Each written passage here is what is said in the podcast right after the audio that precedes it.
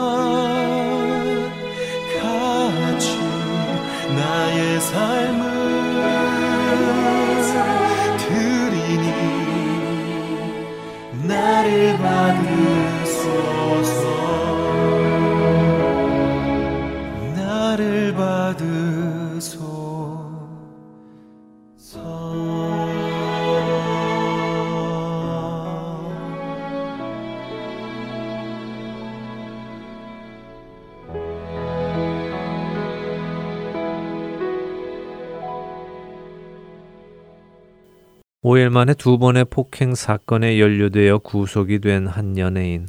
자신의 말처럼 권투를 해서 싸움을 잘한다던 그는 사람을 때려 기절을 시키고 기절한 그 사람 위에 올라가 계속 폭행을 하였고 그것을 말리는 사람에게까지 폭행을 시도했습니다. 또 철제 의자까지 사용하여 사람을 때리기도 했습니다. 그런데 그는 자신을 아는 사람은 알겠지만 자신이 나쁜 사람은 아니라고 해명했습니다. 저는 사실 이 연예인을 정죄하고 싶은 마음은 없습니다. 단지 안타까울 뿐입니다. 무엇이 그로 이렇게 분노를 절제하지 못하게 하였을까? 그것이 안타까웠습니다. 그리고 그가 했던 그 말, 나는 나쁜 사람이 아닙니다. 라는 그 말이 정말 안타까웠습니다. 그가 자신을 나쁜 사람이 아니라고 평가를 했을 때 그 나쁜 사람의 기준은 무엇이었을까요? 무엇에 기준하여 그는 자신 스스로를 나쁜 사람이 아니라고 판단했을까요? 그의 말 속에 담긴 의미는 무엇이었을까요? 나는 나쁜 사람이 아니라는 그 말이 나는 좋은 사람이라는 말이었을까요?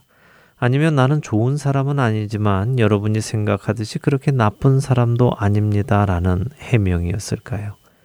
무엇이 그를 좋은 사람으로 판정할 수 있고 무엇이 그를 나쁜 사람으로 판정할 수 있을까요? 사실 우리 모두는 자기 스스로를 나쁜 사람은 아니라고 평가합니다. 그렇지 않습니까? 여러분은 여러분 스스로를 어떤 사람이라고 평가하십니까? 우리 대부분은 세상에 나 같은 사람만 있으면 큰 문제가 없을 것이라고 생각합니다. 법도 필요 없을 것이라고 생각하기도 하지요. 싸울 일도 없을 것이라고 믿습니다. 비록 자신을 좋은 사람이라고 평가하지는 않지만 나쁜 사람이라고도 평가하지 않습니다. 그러나 다시 한번 묻게 됩니다. 과연 그 평가의 기준은 무엇인가 하는 것입니다. 혹시 사회적으로 무리를 일으키는 악한 범죄자와 비교했을 때 나는 나쁜 사람이 아니라는 의미는 아닐까요? 누구나 다 저 사람은 나쁘다라고 평가할 만한 사람에 비해 나는 좋은 사람이기에 스스로를 나쁜 사람이 아니라고 평가하는 것은 아닐는지요. 저 역시 그랬습니다. 세상에 저와 같은 사람만 있다면 정말로 법도 필요 없을 것이라고 믿었었습니다. 그러나 제가 예수님을 만나게 된 후 저는 제가 얼마나 악한 사람이었는지 또 나쁜 사람이었는지를 뼈저리게 깨닫게 되었습니다. 그래서 세상에 저 같은 사람이 많지 않다는 것이 얼마나 다행이었는지 모릅니다.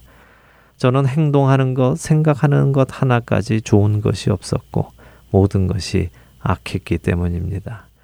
예수님의 영이신 성령님께서 저의 마음을 비추어 주셨을 때 저의 악함이 환하게 드러났었기 때문입니다.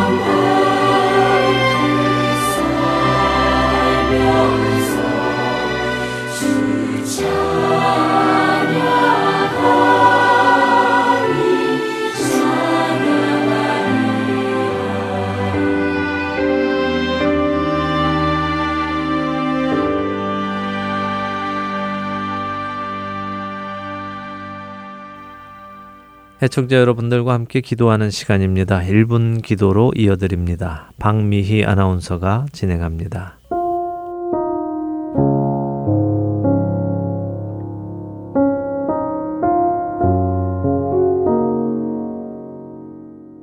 할텐 서울 복음 방송 1분 기도 시간입니다.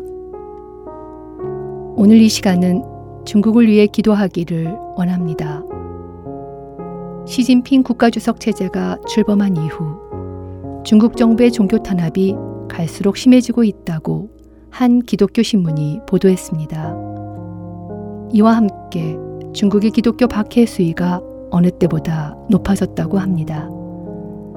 지난 17일 중국 인권단체인 차이나 에이드의 설립자 푸시추 목사는 서구교회에 편지를 보내며 중국 정부의 교회 기독교인 탄압이 1960, 70년대 문화 대혁명 이래 최악이라고 전하며 중국 정부가 교회를 관리하며 통제한다는 의미인 기독교의 중국화 정책을 추진하면서 중국 전역의 도시에서 교회와 십자가 파괴 사건이 발생하고 있다고 호소하며 성도들의 기도를 요청해 왔습니다.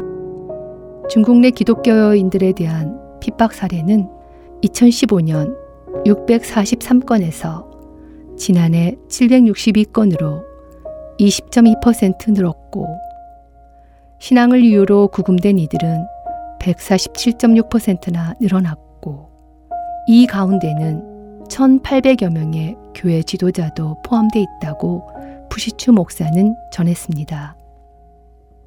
중국 당국으로부터 탄압을 받고 있는 중국 지하 교회 성도들을 위해 하나님께서 환란과 고통 속에서도 그들의 믿음이 변치 않게 붙들어 주시고 오히려 이를 통하여 하나님의 영광이 중국 땅에 나타나게 하셔서 더 많은 영혼들이 구원의 은혜 안에 들어오도록 함께 기도하기를 원합니다.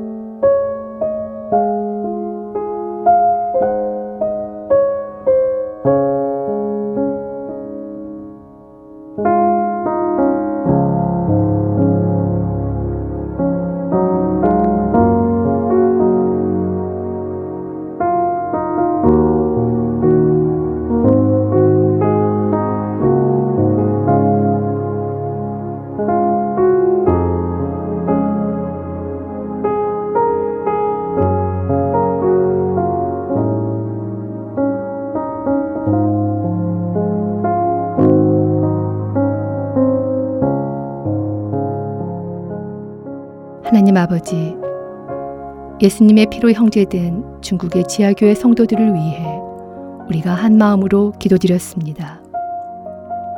핍박이 있고 환란과 고통이 있는 그들에게 하나님의 위로하심이 함께하시며 그들의 믿음을 굳건히 붙들어 주셔서 끝까지 견딤으로 승리를 얻는 그들이 되도록 하나님 그들을 붙들어 주시옵소서.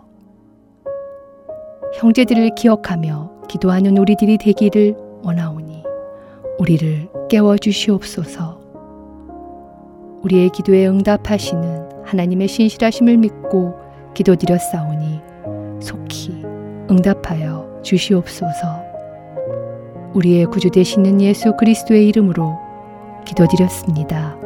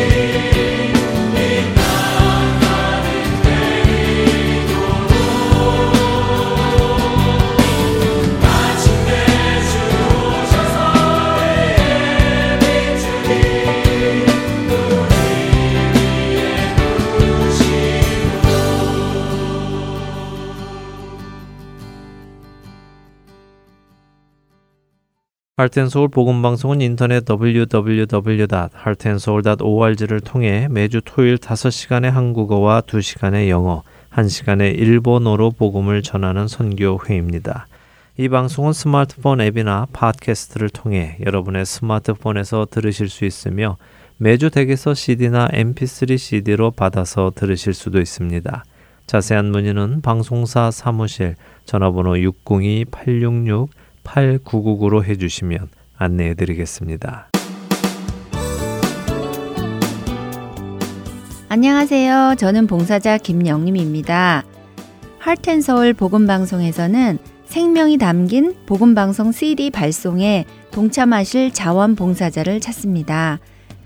매주 수요일과 목요일 오전 9시서부터 11시까지 2시간 동안 CD를 봉투에 담아 우체국에 갈 준비를 하는 작업을 합니다. 수요일이나 목요일 오전 중 하루를 정하여 이곳에 오셔서 함께 봉사하실 분들은 전화번호 602-866-8999로 연락 주시기를 바랍니다. 예수 그리스도의 복음의 능력이 여러분이 담으시는 CD 안에 담겨 전달될 것입니다.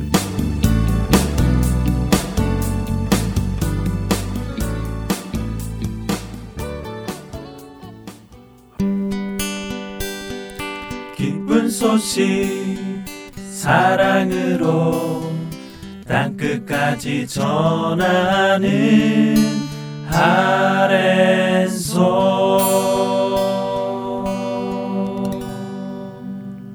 이스라엘에서 사역하시는 유병성 목사님과 떠나는 성경 여행 베들레헴에서 예루살렘까지 함께 하시겠습니다.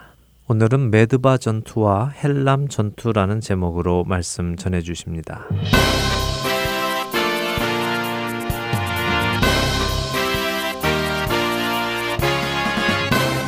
청취자 여러분 안녕하십니까? 베들레헴에서 예루살렘까지 진행의 유병성 목사입니다. 다윗이 온 이스라엘의 왕이 된 후부터는 다윗의 통치에 대한 묘사가 빠른 속도로 진행되고 있습니다. 사건의 발생 순서가 아니라 특별한 주제 혹은 의도에 따라 사건들을 서술하기 때문이죠. 왕이 되자마자 제일 먼저 다룬 주제는 예루살렘, 즉 다윗성입니다. 여부스로부터 시온산성을 점령한 후 다윗성이라고 이름을 붙입니다. 이 다윗성을 지키기 위해서 블레셋과 큰 전투를 두 번이나 치루었습니다. 그 다음 법계를 기란야림에서 다윗성으로 가져오는 이야기가 전개되었습니다. 두 번째로 다룬 주제는 나단 선지자의 예언입니다.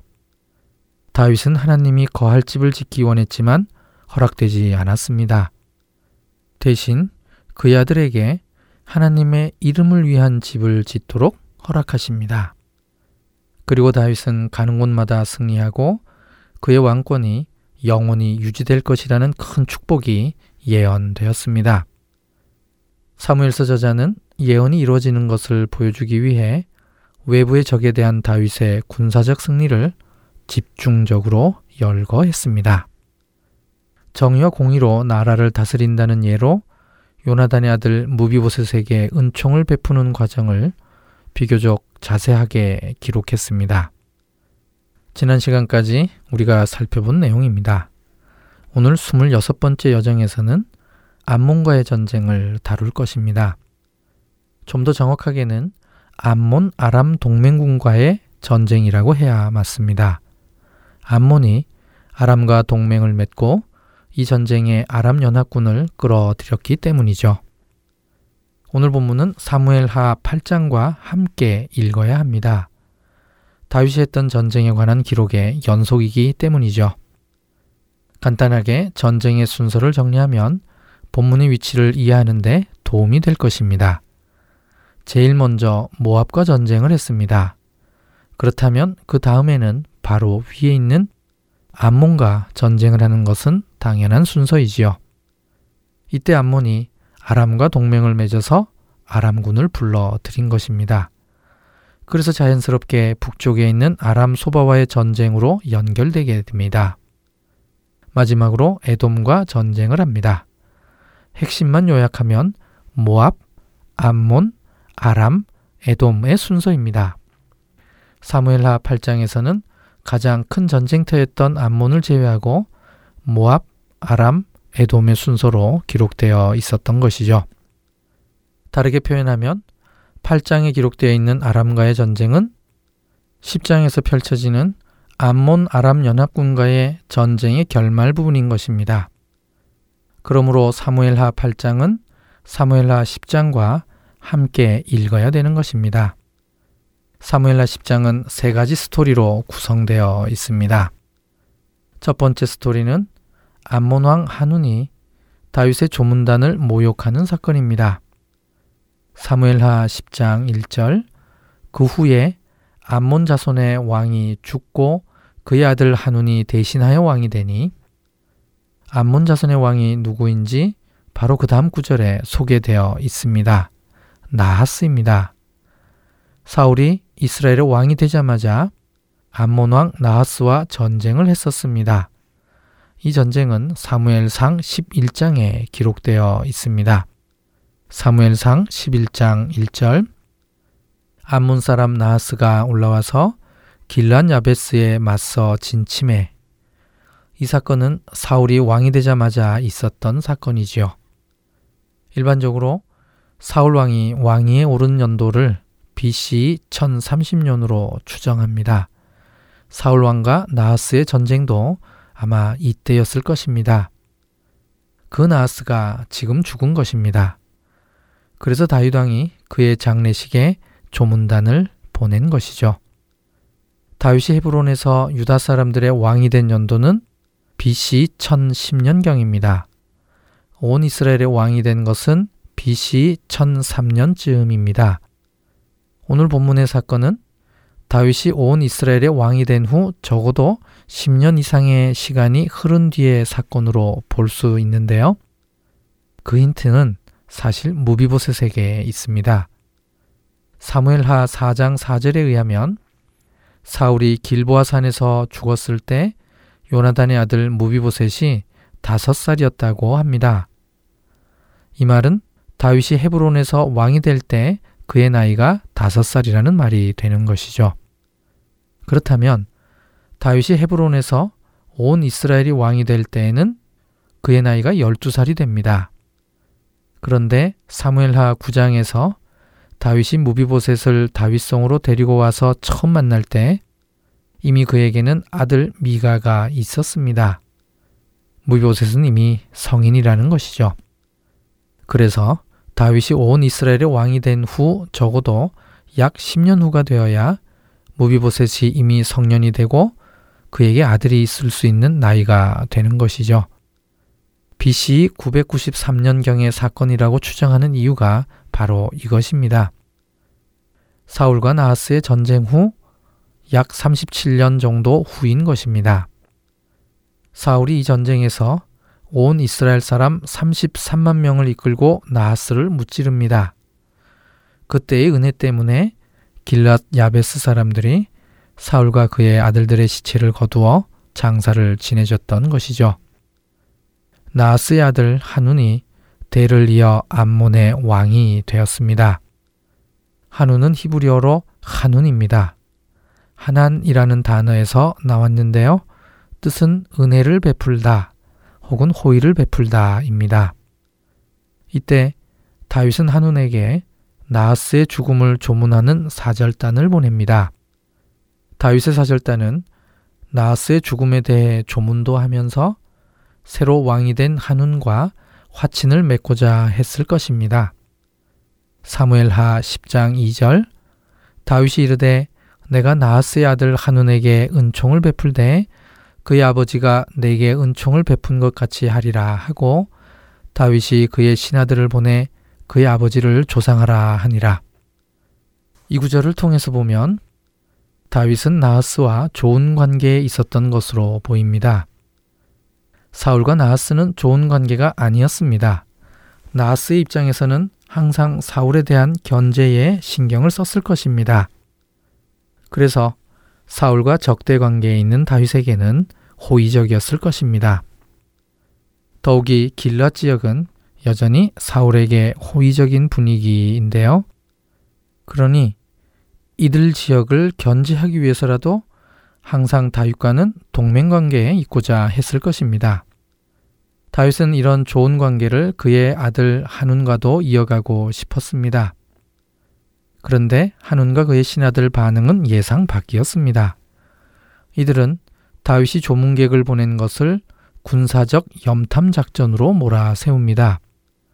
사무엘하 10장 4절 이에 한운이 다윗의 신하들을 잡아 그들의 수염 절반을 깎고 그들의 의복에 중동 볼기까지 자르고 돌려보내매 한우는 심지어 다윗의 조문객을 적나라하게 모욕을 줍니다. 첫 번째로 수염 절반을 깎아버립니다. 고대 근동에서 수염은 남자의 상징이었습니다. 이 수염을 절반을 깎았다는 것은 수염 길이를 반으로 잘랐다가 아니라 얼굴의 반쪽에 있는 수염을 잘라냈다는 것입니다. 당시 누가 봐도 남자로서는 수치스러운 모습으로 만들어버린 것이죠. 두 번째로 의복을 중동 볼기까지 잘라냈습니다. 히브리어 본문에는 슈토테이햄이라고 적혀 있습니다. 뜻은 그들의 궁뎅이들입니다.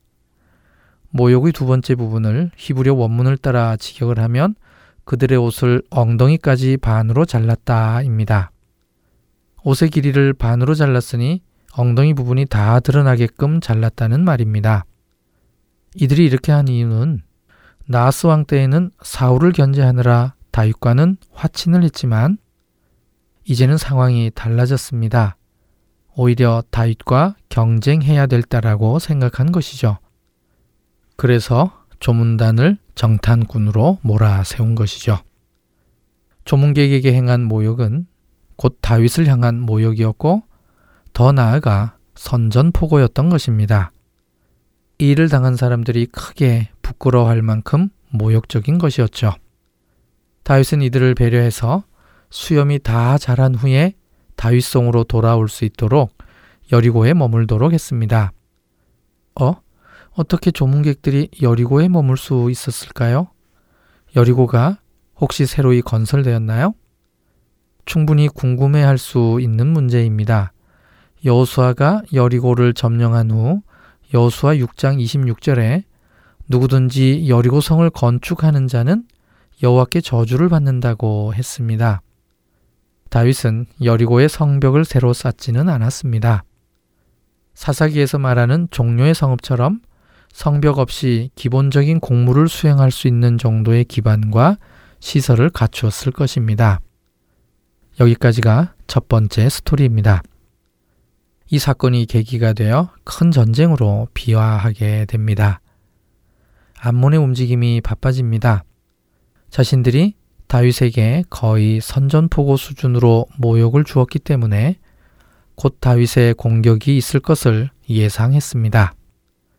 다윗을 상대하기 위해 용병을 고용합니다. 모든 용병들을 북쪽에서 고용했는데요. 당시 벳루업 아람과 소바 아람은 동일한 영토 국가로 봐도 됩니다. 루옵의 집안이 다스리던 곳이 벳루옵입니다. 그리고 아람 소바의 왕이 루옵의 아들이었습니다. 당시 벳루옵은 하다데셀의 아람 소바에 병합된 곳이었고요. 이들에게 보병 2만 명을 데리고 옵니다. 그리고 마아가 왕으로부터 1000명을 더 데리고 옵니다. 이들은 이스라엘이 출애굽할 때부터 있었던 족속인데 다윗 시대 때에는 도시 국가로 성장을 했습니다. 히브리어로 마카입니다. 이들이 거한 곳은 헬몬산 주변으로 추정되는데요. 성경에서는 바산왕 옥의 영토 경계로 언급되기도 했습니다. 여수와 12장 5절 그가 다스리던 땅은 헤르몬 산과 살르가와 온 바산과 및 그술 사람과 마가 사람의 경계까지의 길앗 절반이니 그리고 문하스 지파가 점령한 르바임의 땅, 즉 하본야일의 경계로도 나옵니다. 신명기 3장 13절과 14절 바산을 옛적에는 르바임의 땅이라 부르더니 문하스의 아들 야일이 그술 족속과 마가 족속의 경계까지의 아르곱 온 지방을 점령하고 자기의 이름으로 이 바산을 오늘날까지 하본야일이라 불러오느니라. 이런 역사가 있어서 그런지 마가 사람들은 다윗과 싸우기 위해 천명의 용병을 보냅니다. 그리고 돕 사람 만 이천 명을 고용합니다. 이곳은 바산 땅에 있는 아 타이베로 추정합니다. 입다가 거주하며 세력을 키운 곳이기도 합니다. 사사기 11장 3절 이에 입다가 그의 형제들을 피하여 돕 땅에 거주함에 잡류가 그에게로 모여와서 그와 함께 출입하였더라. 돕은 히브리어로 토브입니다. 이곳은 성경 이외의 자료에도 나오는 곳입니다. 이집트의 투트모스 3세의 점령지 명단에도 나오고 엘 아마르나 서신에도 언급되었습니다. 이곳은 남부왕국 시대 이후에는 항상 아람의 영토였습니다. 한운과 암문 사람들은 이 많은 사람들을 돈을 주고 데려옵니다. 역대상 19장 6절 암몬 자손이 자기가 다윗에게 밉게 한 줄 안지라 한운과 암몬 자손은 더불어 은 천 달란트를 아람 나하라임과 아람 마아가와 소바에게 보내 병과 마병을 싹 내되 후대에 기록된 역대기에서는 주로 병과 마병을 데리고 왔다고 하는데 사무엘서의 기록처럼 보병을 데리고 온 곳으로 보는 것이 더 타당합니다. 이유는 이 전쟁에서는 변거를 주력으로 하는 전투가 아니라 보병 전투였을 가능성이 더 많기 때문이죠. 암몬 사람들이 지불한 금액은 은 천달란트입니다. 고대 바벨론 달란트를 이스라엘도 그대로 사용했는데요. 예수님 당시 때의 달란트는 고대 바벨론 달란트의 두 배 정도로 보시면 됩니다. 다윗 시대 때의 1달란트는 약 30kg이었으니 1000달란트는 3만 kg입니다. 은천 달란트는 어마어마한 금액입니다. 암몬 사람들이 용병을 모집한 것을 다윗도 들었습니다. 사무엘하 10장 7절 다윗이 듣고 요압과 용사의 온 무리를 보내매 다윗이 직접 출전하지 않고 요압을 대장으로 해서 용사의 온 무리를 보냅니다. 히브리어로는 에콜라짜바하기보림이라고 되어 있는데 직역하면 모든 용맹한 군대를 이란 뜻입니다. 암몬과 아람 연합군은 각기 다른 곳에 진을 칩니다. 사무엘하 10장 8절 암몬 자손은 나와서 성문 어귀에 진을 쳤고 소바와 르호바람 사람과 돕과 마아가 사람들은 따로 들에 있더라. 사무엘서에서는 이들의 정확한 위치를 말해주지 않습니다. 단지 성문 어귀와 들이라는 정보밖에 없습니다. 하지만 역대상 19장 7절에서는 어디에 진을 쳤는지 밝힙니다.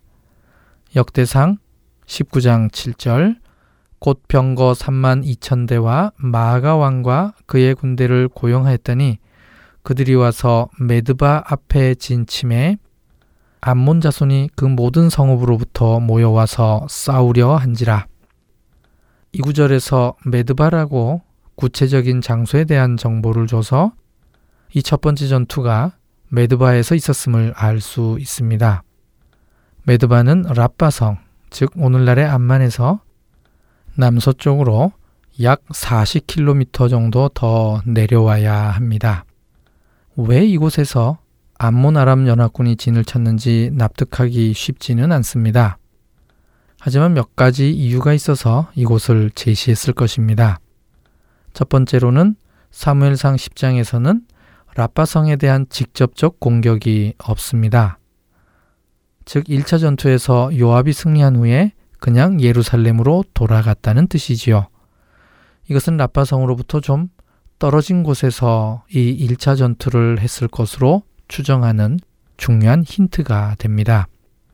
두 번째로는 라빠성 전투는 우리아의 아내 사건과 연결되어야 합니다. 이 라빠성 전투에서는 아람 연합군의 존재에 대한 흔적이 전혀 없습니다. 그러므로 라빠성 전투는 아람 연합군 없이 벌린 전투로 추정하는 것이지요. 이 두 가지 이유로 1차전이 벌어진 성문 어기는 라빠 성문 어기가 아닌 다른 성문 어기로 보는 것입니다. 이 메드바 전투에서 요압은 아람 연합군을 상대했고 그의 동생 아비세는 암몬군을 상대했습니다. 좀 무리한 작전이었지만 결과적으로는 큰 승리를 얻었습니다. 이 싸움에 앞서 요압은 왕이 아닌지라 왕이 하나님께 묻듯이 기도하지는 못했습니다만 요압이 할 수 있는 선에서의 기도는 분명히 했습니다. 사무엘하 10장 12절 너는 담대하라 우리가 우리 백성과 우리 하나님의 성읍들을 위하여 담대히 하자 여호와께서 선이 여기시는 대로 행하시기를 원하노라 하고 이 기도문을 통해서 요압은 이 전쟁의 승패가 하나님께 있음을 잘 알고 있는 것으로 보입니다. 1차전에서는 다윗이 없이도 요압은 큰 승리를 거둡니다. 이에 아람 소바왕 하다데셀이 다시 군대를 준비합니다. 다윗을 견제하고자 하는 목적으로 군대를 일으켰을 것입니다. 2차전에서는 다윗이 직접 출전합니다.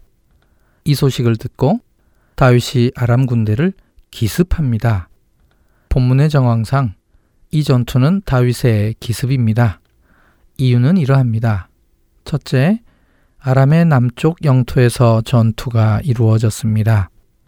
그러니 그들은 다윗의 공격을 예상 못했던 것입니다. 두 번째, 아직 암몬군이 합류하지 않은 상태입니다. 이 말은 아람군이 암몬으로 향해 오는 중임을 뜻합니다. 세 번째는 전투가 벌어진 곳은 병거를 거의 사용하지 못하는 곳에서 벌어졌습니다. 이런 이유로 이 전투는 다윗의 기습 전투였다고 가정할 수 있습니다. 이 기습 전쟁이 벌어진 곳은 요단 건너편에 있는 헬람입니다. 히브리어로는 헬람입니다. 앞에서 군사를 모은 곳인 헬람하고는 한국어 성경의 음력은 같지만 히브리어로는 서로 철자가 조금 다릅니다. 그래서 아람군이 진을 친 곳은 헤일람이고 전투를 벌인 곳은 헬람이라고 보는 학자들이 있는데요. 하지만 대부분의 학자들은 두 곳을 같은 장소로 봅니다. 철자가 다른 것은 모음 문자의 차이니 특별히 다른 장소로 볼만한 이유가 없는 것이죠. 아람군이 진친 곳을 다윗이 기습했다면 진친 곳과 전투 장소가 같은 장소로 보는 것이 자연스럽죠. 헬람으로 추정되는 곳은 바산 땅에 있는 알마입니다. 에드레이에서 북서쪽으로 약 20km 정도 떨어져 있습니다. 이 전투에서 다윗은 아람 군대를 공격해서 이들의 군사령관 소박을 죽입니다. 다윗은 이 전투에서의 승리 후에 아람 영토 안으로 추격하지 않았습니다. 이 전투의 목적은 아람이 더 이상 암몬과 연합하지 못하게 하는 데 있었기 때문이죠. 사무엘하 10장 19절 그러므로 아람 사람들이 두려워하여 다시는 암몬 사람을 돕지 아니하니라.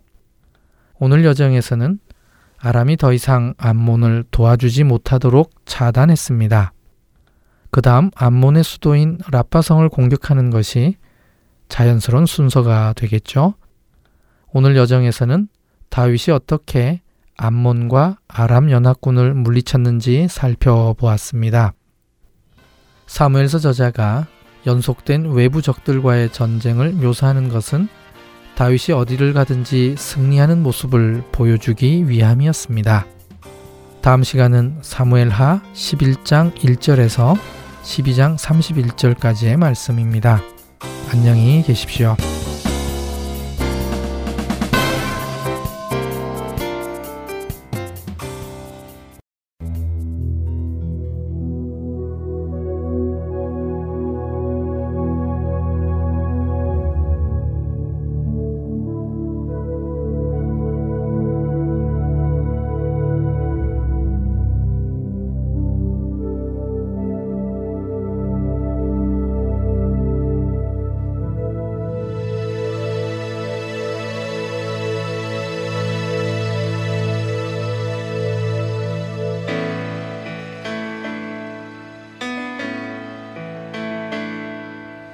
주님 당신은 사랑의 빛 어둠 가운데 비추소서. 세상의 빛 예수 우리를 비추사. 당신의 진리로 우리를 자유케 비추소서. you.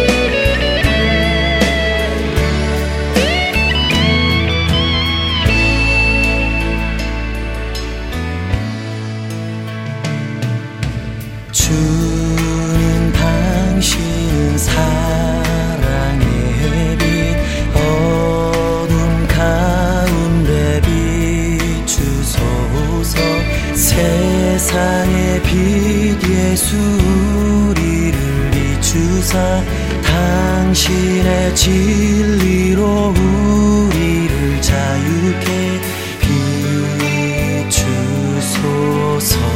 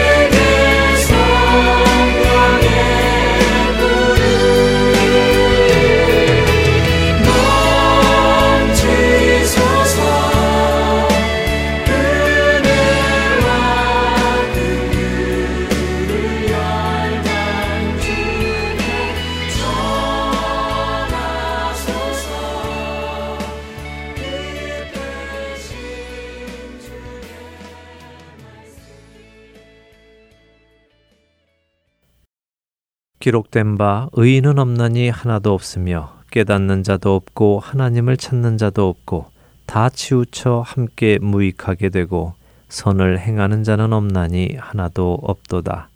그들의 목구멍은 열린 무덤이요 그 혀로는 속임을 일삼으며 그 입술에는 독사의 독이 있고 그 입에는 저주와 악독이 가득하고 그 발은 피 흘리는데 빠른지라 파멸과 고생이 그 길에 있어 평강의 길을 알지 못하였고 그들의 눈앞에 하나님을 두려워함이 없느니라 함과 같으니라. 로마서 3장 10절에서 18절의 말씀입니다. 세상에 사는 사람들이 속고 있는 가장 큰 거짓말 중에 하나는 나 정도면 괜찮은 사람이라는 거짓말입니다. 저도 그 거짓말에 속아 살아왔었습니다. 그러나 성경은 우리에게 말씀하십니다. 의인은 없나니 하나도 없다고 말입니다.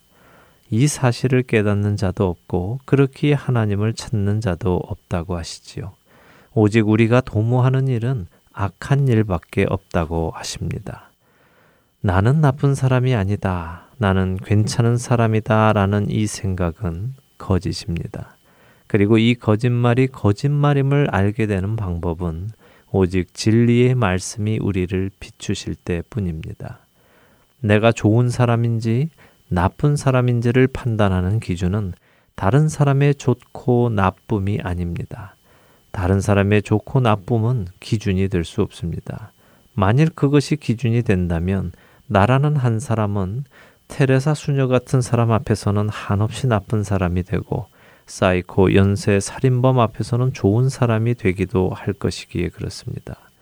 그렇기에 우리가 나보다 나쁘다고 생각되는 사람들만을 바라보며 자신을 그들과 비교한다면 나는 항상 좋은 사람이다 라고 착각하며 살아가게 되는 것입니다. 그러나 우리가 스스로를 판단할 기준은 다른 사람이 아니라 변치 않으시는 하나님의 말씀입니다. 하나님의 그 말씀 앞에 섰을 때, 그 말씀이 나를 점검하셨을 때, 우리는 비로소 내가 좋은 사람인지 아닌지 판단할 수 있는 것입니다. 그리고 로마서의 말씀 그대로 의인은 하나도 없음을 깨닫게 됩니다. 나는 나쁜 사람이 아닙니다. 라고 했던 그 연예인에게도 하나님의 은혜가 임하기를 기도합니다. 진리의 말씀이 그의 영혼을 비추어 주셔서 그가 자신의 죄성을 깨닫고 예수 그리스도의 십자가 앞으로 나아오는 은혜가 있게 되기를 소원합니다.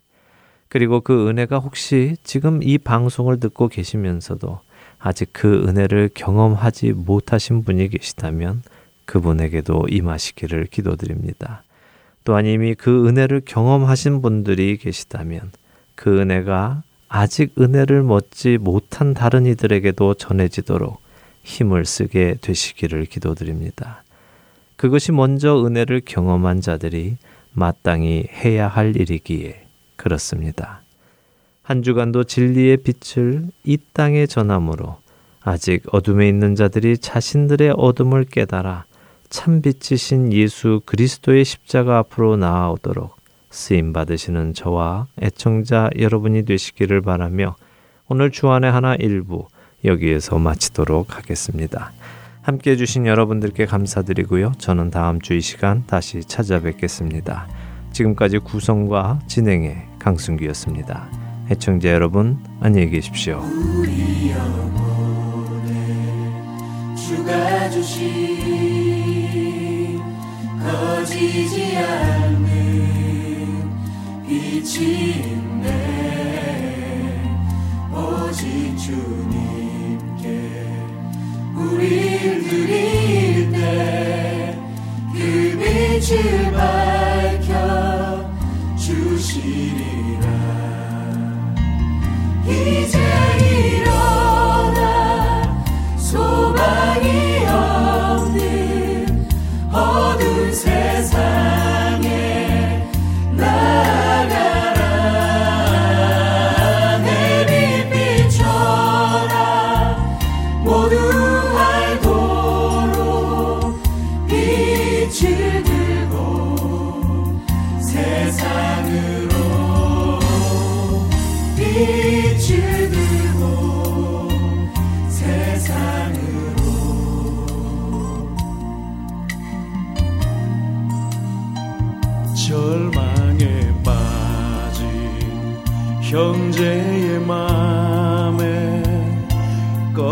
man.